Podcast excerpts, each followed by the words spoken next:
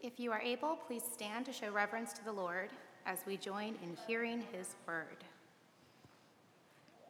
Our Old Testament reading is Psalm 103, verses 1 through 5. Bless the Lord, O my soul, and all that is within me. Bless his holy name. Bless the Lord, O my soul, and forget not all his benefits, who forgives all your iniquity, who heals all your diseases, who redeems your life from the pit who crowns you with steadfast love and mercy, who satisfies you with good, so that your youth is renewed like the eagles. Our New Testament reading is Luke chapter 13, verses 10 through 17. Now he was teaching in one of the synagogues on the Sabbath, and behold, there was a woman who had had a disabling spirit for 18 years. She was bent over and could not fully straighten herself. When Jesus saw her, he called her over and said to her, Woman, you are freed from your disability. And he laid his hands on her, and immediately she was made straight, and she glorified God. But the ruler of the synagogue, indignant because Jesus had healed on the Sabbath, said to the people, There are six days in which work ought to be done. Come on those days and be healed, and not on the Sabbath day. Then the Lord answered him, You hypocrites! Does not each of you on the Sabbath untie his ox or his donkey from the manger and lead it away to water it? And ought not this woman, a daughter of Abraham, whom Satan bound for 18 years, be loosed from this bond on the Sabbath day? And as he said these things, all his adversaries were put to shame, and all the people rejoiced at all the glorious things that were done by him. This is the word of the Lord. Please be seated.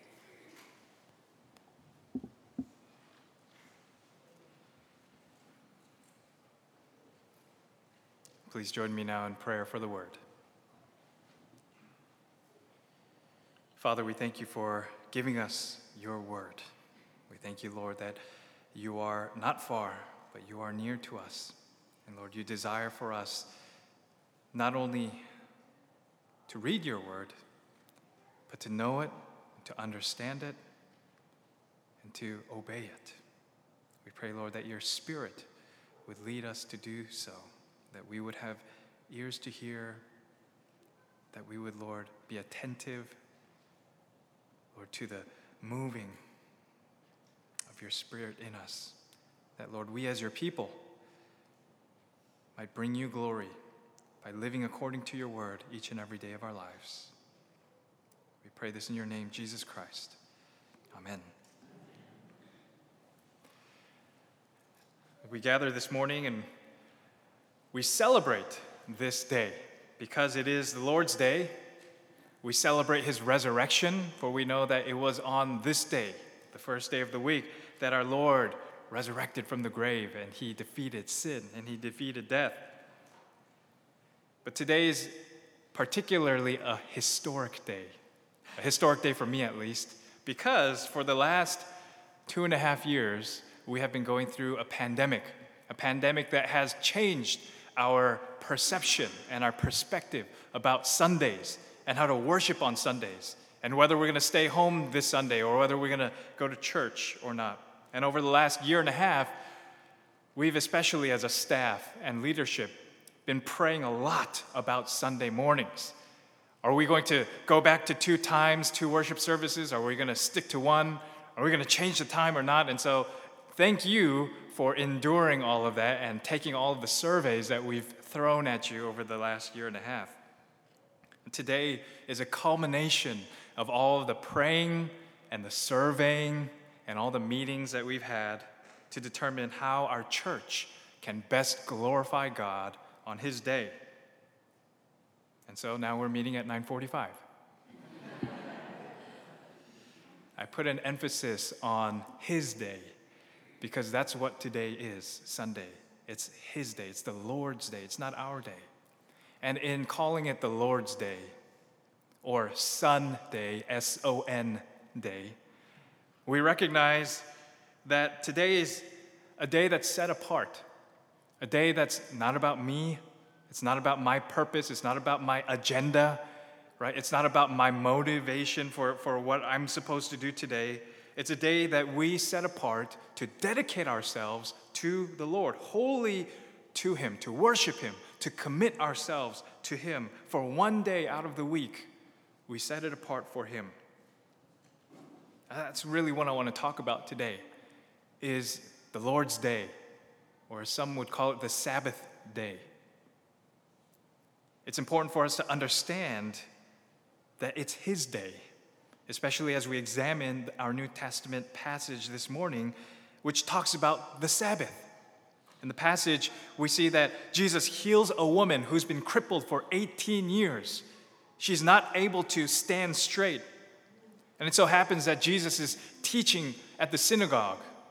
And as he's teaching, he sees this woman who is ailing, and he heals her on the Sabbath day.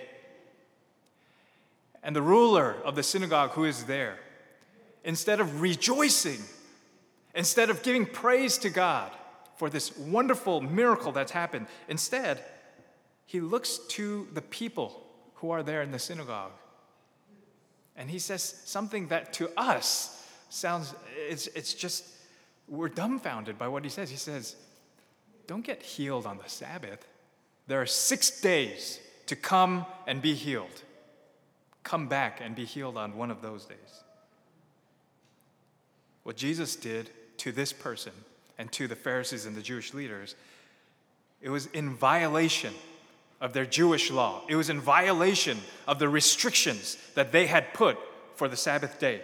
And so Jesus broke the law. He was a lawbreaker to the Pharisees and to the Jewish leaders.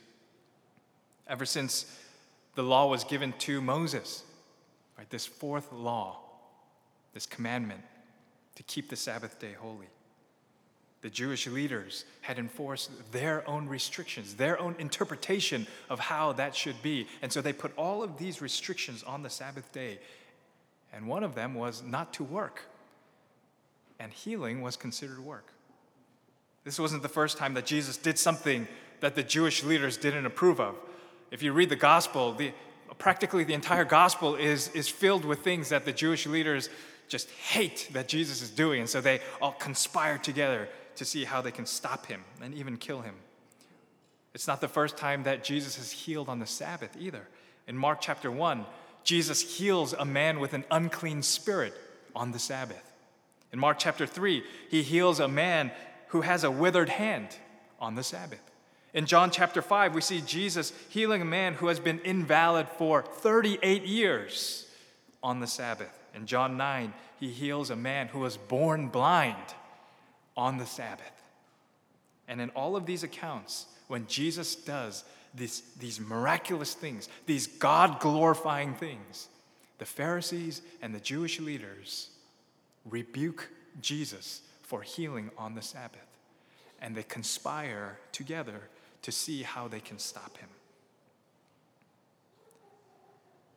They were more concerned about their man made restrictions, about these rules and regulations that they had made up, they themselves had made up.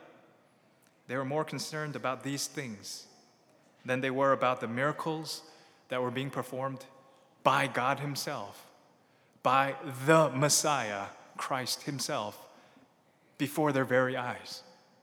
They were oblivious to what God was doing in their presence because they were so caught up with their legalism, they were so caught up with their man made restrictions that not only were they themselves kept away from God, but they kept others away from God as well. In Matthew 12, Mark 2, Luke 6, we see an account where Jesus and his disciples are going through a grain field and they're hungry. And so some of his disciples start to take some of the, the wheat, the, the heads of the, the grain, and they start to rub them in their hands so that they can eat it. And it's so funny. If you look at the details, you know, you just sometimes you just laugh. It says that the Pharisees were right there to accuse them. Then they say, Why are your disciples doing what is unlawful of the Sabbath? So it's like, Jesus has his disciples, they're just minding their own business, and you see, you know, these Pharisees and these Jewish leaders just creeping up behind them, trying to catch them, you know, in, the, in whatever they're doing wrong. It's just, it's kind of sad, right? But they're there, and they catch the disciples doing what's unlawful on the Sabbath. Because it was illegal to reap on the Sabbath. And taking the heads of the grain and, and rubbing them was, for them, considered reaping and working.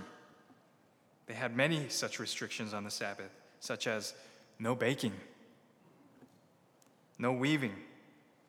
You can make one loop, but you can't make two loops. You can't tie, you can't untie. You can, if something rips, you can sew it back, but you can only sew one stitch, not two. You can't salt meat. You can write one letter, but not two letters. And you can erase one letter, but not two letters. You can't make a fire, and you can't hit anything with a hammer. Now, to us, all these things seem so ambiguous. It, it, it, what, is, what, what does all this mean? And, and, and I don't want to go in depth about all the details about all these things and the restrictions and the Sabbath. And I don't want to go into too much depth about is the Sabbath day still, you know, uh, is it abolished? Is still around now? Is it supposed to be Saturday? Is it supposed to be Sunday? You know, is it, what time are we supposed to meet on the Sabbath? You know, are we able to do these things or not these things? It's apparent that if you're here on Sunday today worshiping with us, that you believe that the Sabbath is on Sunday, the Lord's Day is on Sunday. It's apparent that if you meet in the morning, that you like to worship the Lord in the morning. There's a lot of things that are apparent to us. And so I'm not going to go into too much detail in that. What I do want to point out is the fundamental principle that I believe Jesus is, is teaching us in this passage, the principle behind our heart and our attitude towards the Lord's day or towards the Sabbath day. And there are some that believe that the Sabbath was instituted when God gave the law to Moses, and it was the fourth command, commandment. And so that's when the Sabbath uh, regulations and, and you know that's when you had to start keeping the Sabbath day holy. But we see prior to God giving the law to the Israelites in Exodus chapter 16 that there's an event where God actually reminds the people that they are to observe the Sabbath day and keep it holy. In verse 16, the Israelites are going and they're in the wilderness of sin, and they begin grumbling against God because they're hungry, right? They're grumbling again, those Israelites. And so God promises that He will give them food. He will give them manna, meat. Uh, he will give them quail, I'm sorry, meat in the evening, and He will give them manna or bread from heaven in the morning. We read in Exodus 6, 16, he said to them, This is what the Lord has commanded. Tomorrow is a day of solemn rest, a holy Sabbath to the Lord. Bake what you will bake, and boil what you will boil, and all that is left over lay aside to be kept till the morning. So they laid it aside till the morning, as Moses commanded them, and it did not stink, and there were no worms in it. And Moses said, Eat it today, for today is a Sabbath to the Lord. Today you will not find it in the field. Six days you shall gather it, but on the seventh day, which is a Sabbath, there will be none. Now, the Lord told the Israelites that for six days you can work. For six days, He would provide for them the manna in the morning and the quail in the evening. And He said, on the sixth day, you're supposed to gather twofold, so that on the seventh day, which was a Sabbath, you will not work. He, he's saying, You shall rest. And He will provide, God will provide enough on the sixth day so that you can live and eat on the seventh day. So we see the Sabbath being practiced even before the Mosaic law, right? The Ten Commandments are given to the Israelites. And this is because the Sabbath wasn't something that was instituted in a certain time period. This Sabbath was instituted at creation. And so if you go all the way back to Genesis chapter 1 and 2, we see that as God creates the world, on the seventh day, he rests. And so in the fourth commandment, in Exodus chapter 20, we see that God reminds the people that the reason why they're supposed to rest is because God rested in the beginning when he created the heavens and the earth. Exodus 20:11 says, "For in 6 days the Lord made heaven and earth, the sea and all that is in them, and rested on the seventh day. Therefore, the Lord blessed the Sabbath day and made it holy. This is the reasoning for why the Israelites are supposed to take the Sabbath rest. I believe that this rest was something that was already instituted within the Israelite community even before they were given this law, that they were already practicing this, and that the law was stating or reaffirming something that they already knew they were supposed to do because it was mandated. It was a creation mandate since the beginning. And so we see that this mandate continues on throughout the generations to keep the Sabbath. And the Christian Sabbath now, of course, being Sunday, is on the resurrection day, celebrating the resurrection of our Lord. But the mandate is still there the creation mandate of Sabbath. Now, it's interesting to see that the Sabbath day, the seventh day, originally for the Israelites, that in Exodus chapter 20, they were reminded of creation. But when you go to Deuteronomy chapter 5, this is what it says of the reasoning of the Sabbath in verse 15. You shall remember that you were a slave in the land of Egypt, and the Lord your God brought you out from there with a mighty hand and an outstretched arm. Therefore, the Lord your God commanded you to keep the Sabbath. Now, it's not a change in the reasoning for why they're supposed to keep the Sabbath. In both instances, the Sabbath is remembering what God has done. In Exodus 20, it's remembering what God did in creation. In Deuteronomy 5, it's remembering what God did and how he saved the Israelites and took them out of Egypt, out of slavery. But in the second instance in Deuteronomy, not only are they remembering what God did in the past, but it's also pointing them to the future about the, the eternal rest that God would give them one day. And so, in a way, the Sabbath rest was practicing for the eternal rest that God would give them one day. And this is how the Hebrew author explains it in chapter 4 when he talks about the rest that God has given to us already, yet the rest that we continue to strive for, this eternal rest that we will one day have. The Christian Sabbath, the Lord's Day, anticipates the full experience of eternal rest in the world to come. And Isaiah spoke of these same things, this eternal rest, when he observes in Isaiah 58, he says to observe the Sabbath and points to the eternal rest that would be prefigured by Jesus Christ, the coming of our Lord. You see, the Sabbath is not only a day to just do nothing. The Sabbath, the, the hidden meaning inside of it, is to point us to God and to point us to Christ. Even in our rest, God is pointing us to his Son, Jesus Christ. And so we call it the Lord's Day. This is a fundamental principle behind the Sabbath day or the Lord's day or whatever you're going to call it. Whether you believe it's called, supposed to be called the Sabbath or whether you believe it's supposed to be called the Lord's day or something else. The point is that the day is God's day.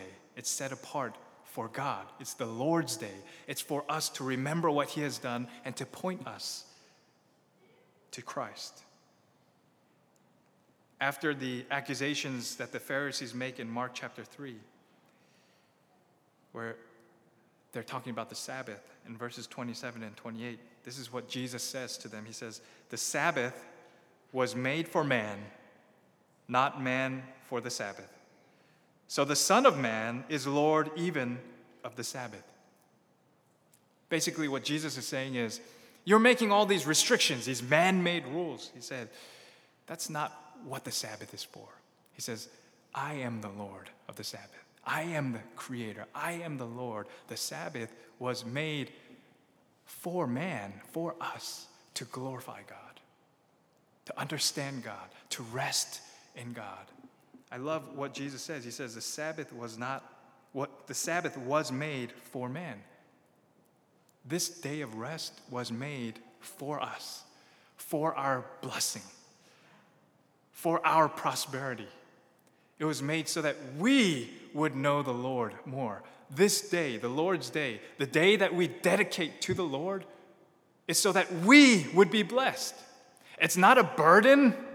It's not, oh, I gotta get up early tomorrow morning to go to church.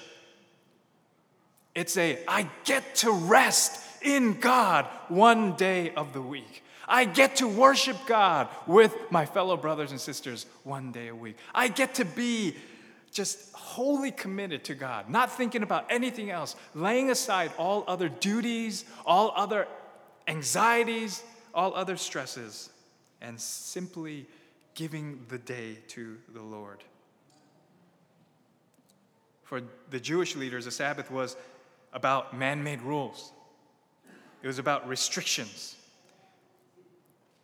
it was about how they themselves could keep those rules so that they could be in God's good favor, so that through their good work, God would love them on the Sabbath. Are you guys following, keeping track with me? For the Pharisees and, and, the, and the Jewish leaders, the Sabbath wasn't about God's grace. It wasn't about God's unmerited grace, His forgiveness of sins, His faithfulness to us, His mercy and His love to us. It was about how can I please God and make Him happier through my works by keeping the right restrictions, by keeping these regulations. How can I gain His favor? How can I gain His grace? This is the heart of what Jesus is talking about in today's passage. Jesus isn't condemning when he says, You hypocrites. He's not condemning the Pharisees or the Jewish leaders because they're trying to keep the Sabbath.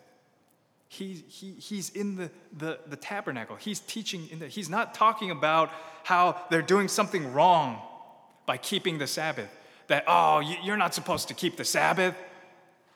What he's rebuking them against, what he's condemning them for, is their own self righteousness, their own works, that they think that by keeping these rules, that somehow God is glorified. But when something actually good is done, something like healing someone who has been bound, he says, bound by Satan, who has been released, who has been set free, but that that is not glorifying to God. That is not good. That's what he's condemning them. He's rebuking them because they're turning away God's grace. They're turning away God's love. They're turning away God's mercy on his day by trying to keep all these rules and regulations and restrictions. And so it is for us. Let us for a moment set aside our theological arguments about the Sabbath and our differences about what we should do on the Sabbath, what we can't do, what we should do, what time we should meet. The Sabbath day, the Lord's day, was made for us so that we could rest in the Lord and look forward to the eternal, perfect rest that we will have in heaven in the new earth because of Jesus, pointing us to Jesus.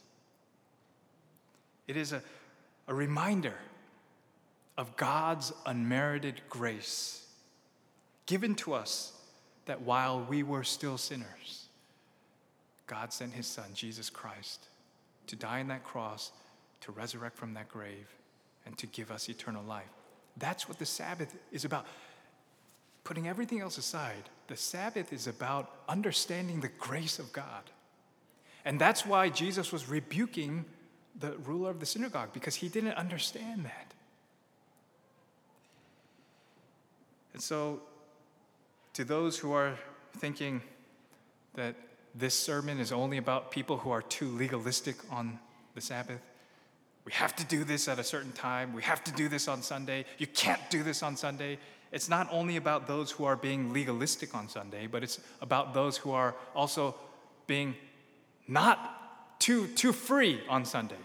And, and it rem- reminds me of what Tim Keller says about Christianity. And I, I love this, what he says. He says, The gospel is neither religion nor is it irreligion. It is something else altogether.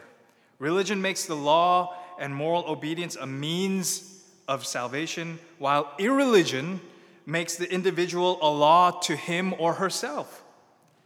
The gospel, God's grace, however, is that Jesus takes the law of God so seriously that he himself paid the penalty of disobedience so that we could be saved by sheer grace. And that is the gospel.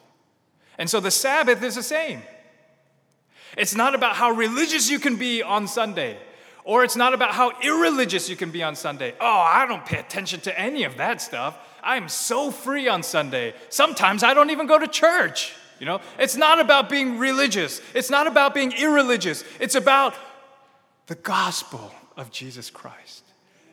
It's about understanding this unmerited grace that we have been given through Jesus Christ. That is what the Sabbath, that is what the fourth commandment, that is what the Lord's day is about. And it's not just about one day.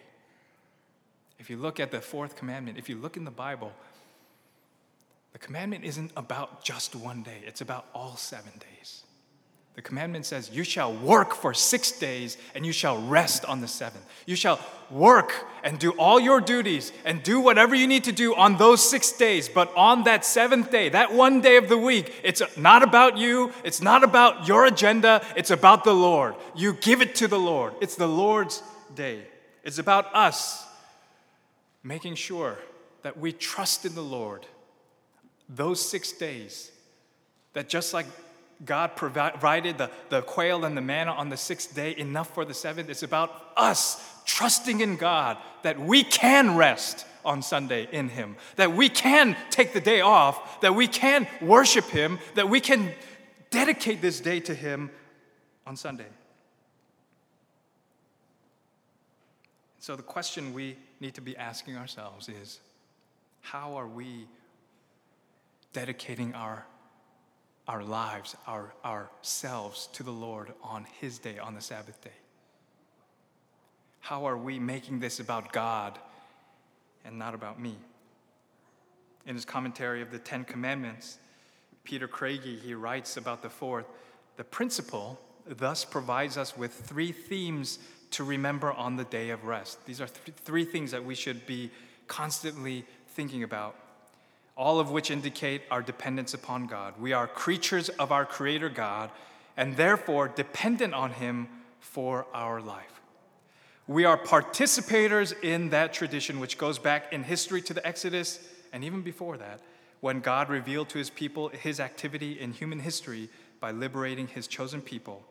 And we are reborn through our identification with the risen Christ who may work in us a new creation, recalling the first creation and the creation of the people of Israel, and looking forward to the eternal rest that we will have one day. And so, here are some questions that I ask myself when it comes to the Christian Sabbath, when it comes to the Lord's Day. Do I really believe in the provision of the Lord? To not to not, and I'm guilty of this too, to not say on, on Sunday, oh man, I got to finish this up, or I got to do this, or I got to get ready for these things because, oh, maybe, you know, I won't be able to do them. Do I really believe in God's provision that, that He's going to do it?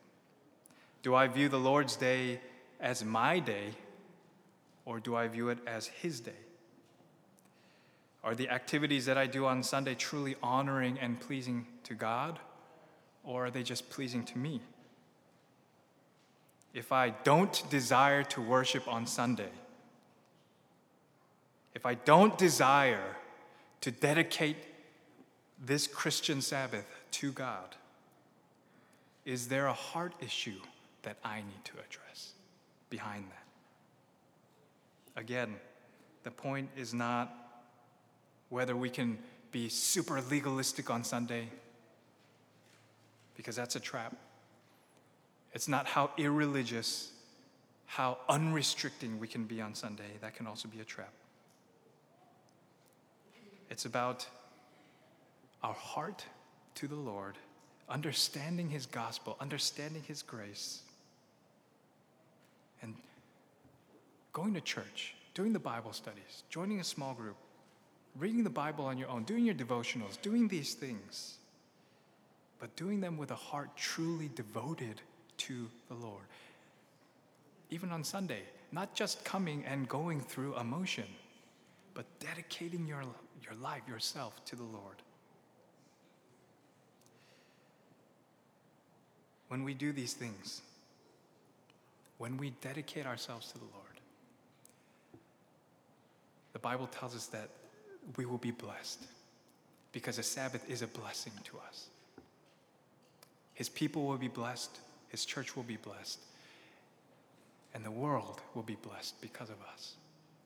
And so on this historic day where we meet at 9:45, let us once again remember why we meet on Sunday, why we call it the Lord's Day.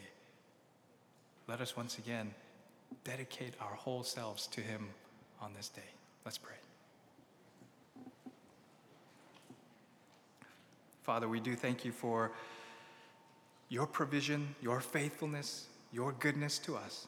We thank you, Lord, that you have called us to meet on this your day, to worship you, to give ourselves to you, to remember what you have done in our lives, to remember the grace that you have given to us, to remember that when we were sinners, you sent your Son, Jesus Christ, to redeem us, to restore us.